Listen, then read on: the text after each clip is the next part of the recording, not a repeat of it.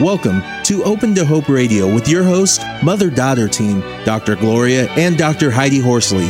This show is brought to you by the Open to Hope Foundation with the mission of helping people find hope after loss. This show has been edited for your convenience. Now, Open to Hope Radio.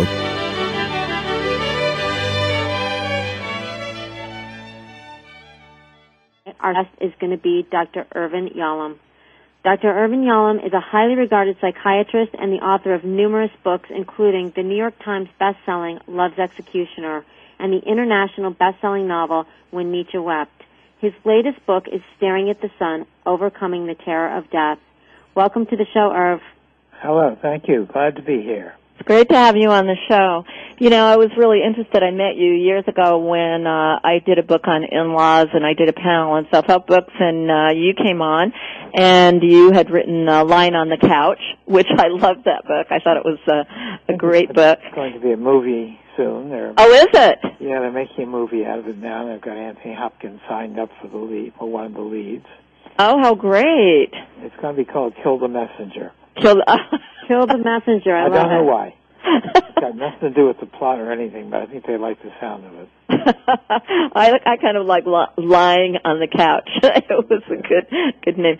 Well, um, now you've gone from write novels, and now you've gone back to writing a non-novel, right? Staring Right. at the sun. I love the title. Tell, I'll, I will say it again, and you can tell us what it means. Staring at the sun, overcoming the terror of death.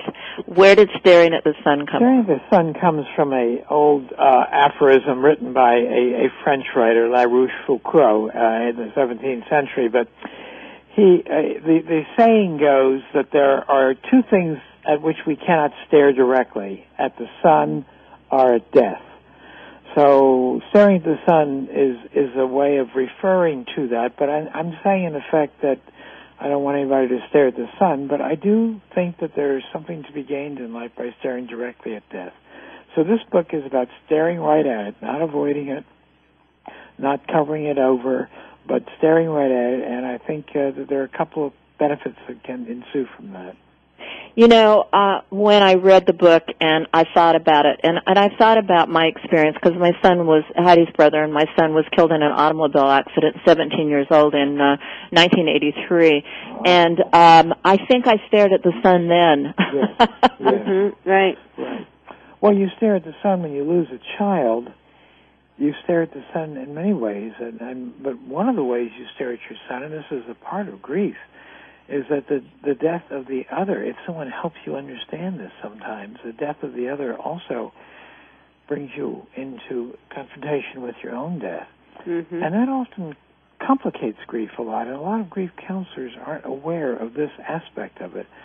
Um, but but it may it may uh, compound grief quite a bit because there's some part of you that's grieving for yourself. There's some part of you that's in shock because you're being confronted with your with your own finiteness. So I think that therapists need to be sensitive to to this part of grieving too.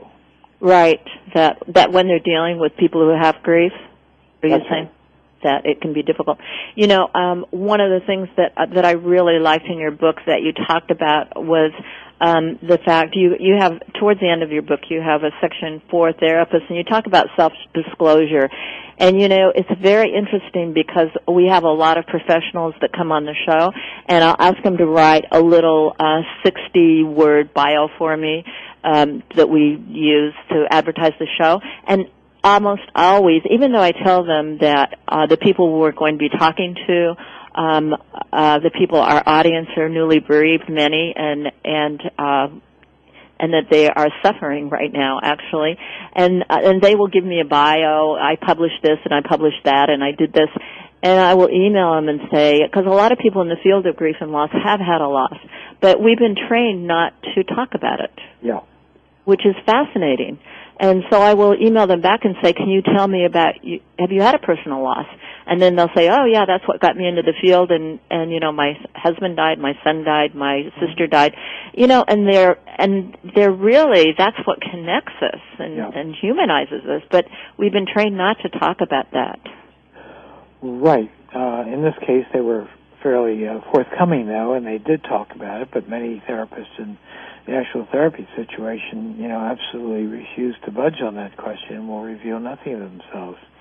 Uh, that's an old tradition, a very bad tradition in our field, and it really came out of uh, early in the field. It came out of uh, uh, the followers of Freud, although Freud himself, when he was doing treatment with patients, you see, and you see some of the case histories that he's written and that other people have written of being in therapy with Freud, that Freud was quite open. He he was uh, not self-revealing in any way. You know, I was talking to a University of Chicago professor many years ago who was in, who was in therapy with Freud, and, in the middle of the session, Freud's dog, who's always in the room, it goes and scratches the door and wants to be let out. And Freud says to him, uh, and, and then and then uh, ten minutes later, your dog scratched and wanted to come back in the room. And Freud said to the to the patient, "You see, my dog was uh, was getting out of the room because he couldn't stand all the resistance and the garbage you were talking about. Now he's coming in to give you a second chance. you know that is not that's not blank screen. But but anyway, after Freud, many of the therapists, the analytic therapists, began to lay down this rule for therapy that we were going to be blank screens, even out of the vision of the patient. So the patient is entirely engaged with his own thoughts and his own self. And the reason for that. Yeah, and Freud's uh, daughter actually made clothes while she listened, right? Yeah. Head of their. Yeah. Well, the reason for that is that there that transference, the idea that the patient will begin to uh, transfer important emotions from other people, especially parents, onto the therapist, and then you can learn a whole lot about their therapist and their early life, about their uh, relationship to their parents from that transference. And so, if you show a lot of yourself, it will impede that transference. That's the idea behind it, but it's it's totally a bad idea. It's, especially it's, especially when you've had a loss, because early loss. I don't know. My experience uh, is that um, there's so much anxiety you can't stand quiet. Of I mean, course, of course, and, and and at that point you need more than anything else. You need a sense of of connection and authenticity and being in a personal relationship. And those things are too valuable to be sacrificed the altar of some of some uh, you know abstract idea that that we want patients to be able to add transference on to us. So now, now what if I'm in therapy uh, right now and uh, I have a therapist who is not talking to me? I mean, can I shop therapists if I if I have grief and loss? Should I try to find somebody? Do you have any thoughts on that? Oh, sure. The shopping therapist is is quite common. Uh, I often give patients uh, when they call me, I, I give them three names, and sometimes they see sometimes they see all three people, and they make a decision about who connects more, who they feel the right chemistry with, who's more human. Uh, every patient I see, without exception, I hardly ever see any more virgins, you know, any therapy virgins. Everyone I see has come out of some other kind of therapy and often dissatisfied with what's happened. That's why they call me. And 100% of them give the same reason for wanting to switch. Is that the therapist was too detached, too disinterested, too impersonal. They want to have a more of a real, real relationship where there's more honesty and authenticity in therapy. Okay, so what if I go to my therapist and uh, a therapist and uh, first session, uh, and I've I've never had a mental health history, and I actually had a therapist who wanted me to take antidepressants after Scott died, and I said no. I don't know. What is your thought about that? That he he wanted you to take antidepressants right away. You mean? Yeah. Oh, well, no, that's, well, that's a very bad idea. I mean, uh, antidepressants are uh, maybe a very good idea if somebody has a really truly significant depression and is dysfunctional and can't work and can't sleep and not eating. Uh, but to of course that that is the first signs of law. You know, that first months you're going to be not eating, not sleeping, not you know. Sure, sure.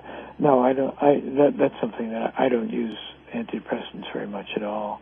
And uh, you know, all the research now, there is a lot of research that's just coming out. Is just showing the that, that, that we've been overprescribing that antidepressants are not better than therapy for for mild to moderate depressions.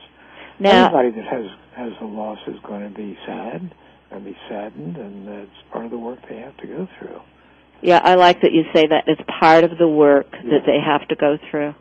Yeah, that's an important, an important thought. Mm-hmm. Well, what what kind of work do we need to go through if we've had a significant loss?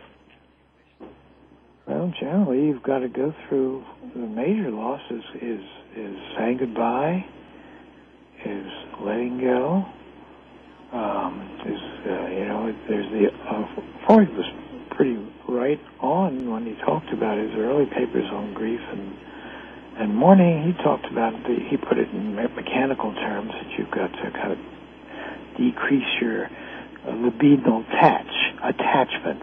In other words, you've got to you've got to begin to change your attachment to the to the person who's dead and gradually take it back and be able to reattach your energy elsewhere. That's a that's a very mechanistic way of putting it, but there is some there is some truth into that. You've got to be able to begin to turn your attention elsewhere. Uh, you've got to know something about how people go through grieving and, and what they do with the uh, goods of, uh, you know, the clothes of the other person. I ran groups once for many years of uh, people who had lost a spouse, and um, and this was all part of the work. I thought the group was very effective. And we we just ran uh, three month groups, twelve meetings, and I thought those those groups were quite effective in helping people gradually begin to uh, to come to terms with the loss. Be aware that some things like insomnia, for example, are universal. They're going to they're going to have to expect that it almost always occurs, um, and as well as the loss of appetite, as well as decisions about what to what to do with the with the the clothes and the goods of the other people.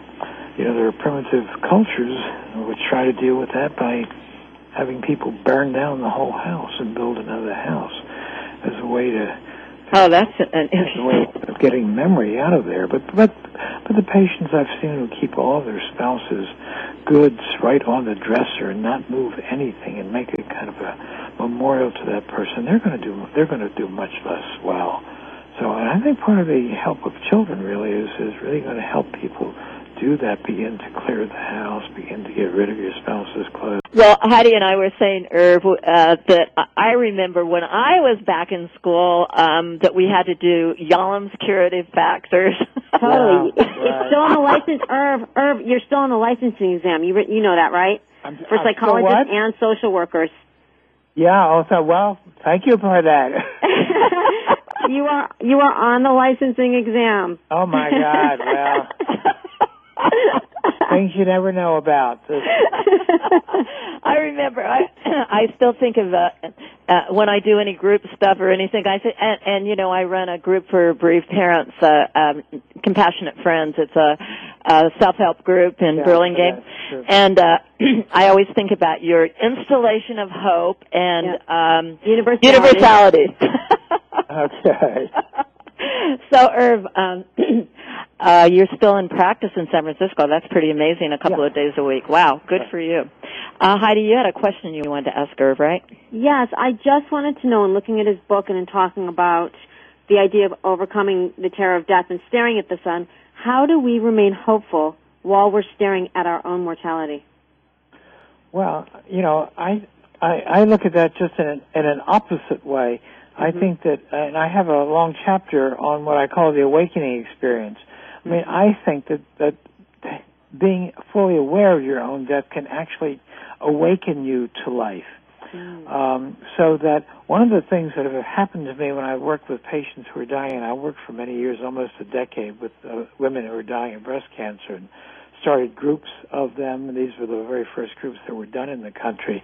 Um, but but one of the things that I learned was that there's a certain percentage of the women, not not insignificant, maybe a third or fourth of people who, at some point in their in the course of the thing, begin to say they've undergone substantial personal change, which is oh can only be looked at as personal growth. They begin to uh, rearrange their priorities in life. They begin to say uh, I only want to do the things that are important to me. I only want to be with people that I really love. I'm saying no to all the other things that I don't want to do. In other words, they're saying cancer cures psychoneurosis. Mm-hmm. Uh, and, and that what a pity it was that we had to wait till now till we learned how to live. So that's the issue. The issue is that, that awareness of your death can can open up life and make you say to yourself, in effect, hey, I've only got this one life. I want to live it as fully as possible. Mm-hmm. Uh, and uh, if, if in, in bereavement too, that of course plays a, a very important role. How do you come back to life? How do you use this only life you have? It makes may make life feel more more poignant, more open. Uh, you know, a lot a lot of value it more day to day as you, as you live it a lot of uh, parents say to us, or people say to us, and I said it to myself, there was before uh, my spouse or child or whatever died, and now there's after. Yeah. You know, and uh, and it's a different life, and and sometimes it's hard for people. It takes people a while to embrace it. Well, many people life. embrace it, but parent, but but uh, almost always. Uh, with with some help, spouses will be able to do to do that. You asked me about the course of it. You know, my my courses run anywhere from uh, I've seen it go anywhere from a few weeks to about two years is the average course uh, in there. And the uh, I know in my own groups of, of patients that I worked with, the men seem to well, the, the men often pair up much more quickly. Uh, but I don't think they may undergo the same changes that many of the women do with longer work on it. I used to have this phrase saying that uh, men uh, men don't repair because they repair. You know that they don't really change. It's spelled different ways. right, right. But but the, they don't really change themselves much because they quickly go into another relationship. So they haven't done a lot of the a lot of the grief work. Um, and usually, of, of course, uh, you, I don't know how much you talked in your show about grief. I, I imagine a great deal. Right. Uh, but but the you know the uh, holidays and the major vacations and personal days of the year. Well, every time you go through these, you you undergo a, a you know a great uh, amount of sadness. And certainly, one year through the calendar seems to be essential. By the second year, sometimes that has become somewhat attenuated, and you go through it twice, and maybe a lot of the uh, a lot of the spouses at that time are are beginning to enter into and enjoy life again. You know, I, w- I want to just, we got an email from Andrew, and he's from the United Kingdom, yeah. and I wanted to read this to you because I think it's interesting. He said, Andrew says, I lost my mom exactly nine years ago. She was 55 and suffered a massive heart attack, having no prior problems diagnosed. I moved away exactly one month before she died and went back when she had the heart attack. I saw her at the hospital, and uh, then she died. And it's been nine years now, and uh, suddenly he has had his own, he calls it beautiful baby girl, but suddenly I have this pain coming back to me, and I carry this pain with me, and I wonder if I'll ever be happy. And I'm thinking about what you just said. Did this guy just go out and you know he moved away and and mm-hmm. and uh and now 9 years later it's coming back. W- what do you say? Yeah. Well i think at 9 years later this this grief for parents is coming back and haunting him and blighting his life. This is really an excellent reason for going in and getting some professional therapy. Um, uh, you know, the, I think therapy can help him with that. And I can't begin to tell you why this is why he's not. We we don't we don't know. I don't know Andrew at all. But I'll just make up a patient. I mean, maybe there's a patient uh, that I've seen who can't seem to get over this several years later. Well, generally, it it has to do with the nature of the relationship with the person who died. You know, and generally it's because of somewhat of a dysfunctional relationship. It's very odd but patient, but relationships that are really good and loving and full uh, the, the, the mourning period is not extended. It, it's always the patients who have unfinished business or ambivalent feelings that that the mourning period tends to tends to be extended. So the, so those that may be one issue I might want to work on with this fictional patient I'm making. Not Andrew, I don't know anything about him, but you know that may that maybe there's there's work to be done in understanding what went on there and what absolutely and and also Andrew, I would say that um, as Dr. Yalom has said, you know, facing her death and, and, and maybe facing your own death or whatever can enrich your life. And I think that's such an important part because as a bereaved parent, and uh, one of the things that I find very aggravating is when people say you never get over it. And I say, well, Dwight Eisenhower did the whole World War II thing, and Leland Stanford built Stanford University, and we're never going to get over it. Yeah, right. Exactly. You know, you you don't get over the person, but you get over the pain. because you incorporate the person into your life in new and different ways. I think. Right. Absolutely. Yeah. Well, uh, what if I don't have enough money for individual therapy? Uh, what about um, self-help groups and things? Do you have any thoughts on that for me? Well, I think self-help groups can be very good, or forming, getting into a ther- uh, professionally led therapy group can be very good, or having close friends that you can talk to very openly and honestly about this. But but sometimes third-person parties are are just very invaluable for that. Uh, and you know, go to some clinics, find out who's who's running bereavement groups uh, they can be very useful. So uh, get out, get out there and look for something to talk you, about, and yeah. and and get Irv's book because I I think you're going to get a lot about about staring at the sun and and realizing that maybe some of the residual that you might have from a loss may have something to do with your own own terror or experience or thoughts about death. Wouldn't you? I've think? had an avalanche of email from people about uh, the book Staring in the Sun, talking about how it's helped them with their own mortality, their own sense of mortality, and their own grief. So yes, the book can be helpful to to me. I've had uh, so many people tell me that certain other books that I've written, like novels, in fact, when Nietzsche wept, uh, has to deal with obsessions, and I've had people with obsessional problems who, even in the course of therapy, read that book and say, you know, I don't think I need to see you anymore. I got more help from the book than I'm getting from you. so, so, anyway, uh, yes, reading will help too if you find the right uh, the right books. And well, Irv, will give thanks, you those right books. Yeah, thanks so much for being on the show. You're a well, delight, and it's been wonderful having you on. And uh, I hope you have a, a wonderful day. Thank you. Thanks, Irv. Your work is amazing. Thank you so much for all the work you do to help people around the, the world. Oh, I appreciate that, Heidi. Well, that's something else about dying that I mentioned in the book, the whole question of of rippling and the idea oh, of yes. something of you, something, maybe not your identity, but something your ideas can ripple on after you die, and that can give us a, a lot of solace. Uh, that's a, a, wonderful thought to end the show on today, Irvin. Again, thank you so much for, for being on. We really appreciate it. I'm your host.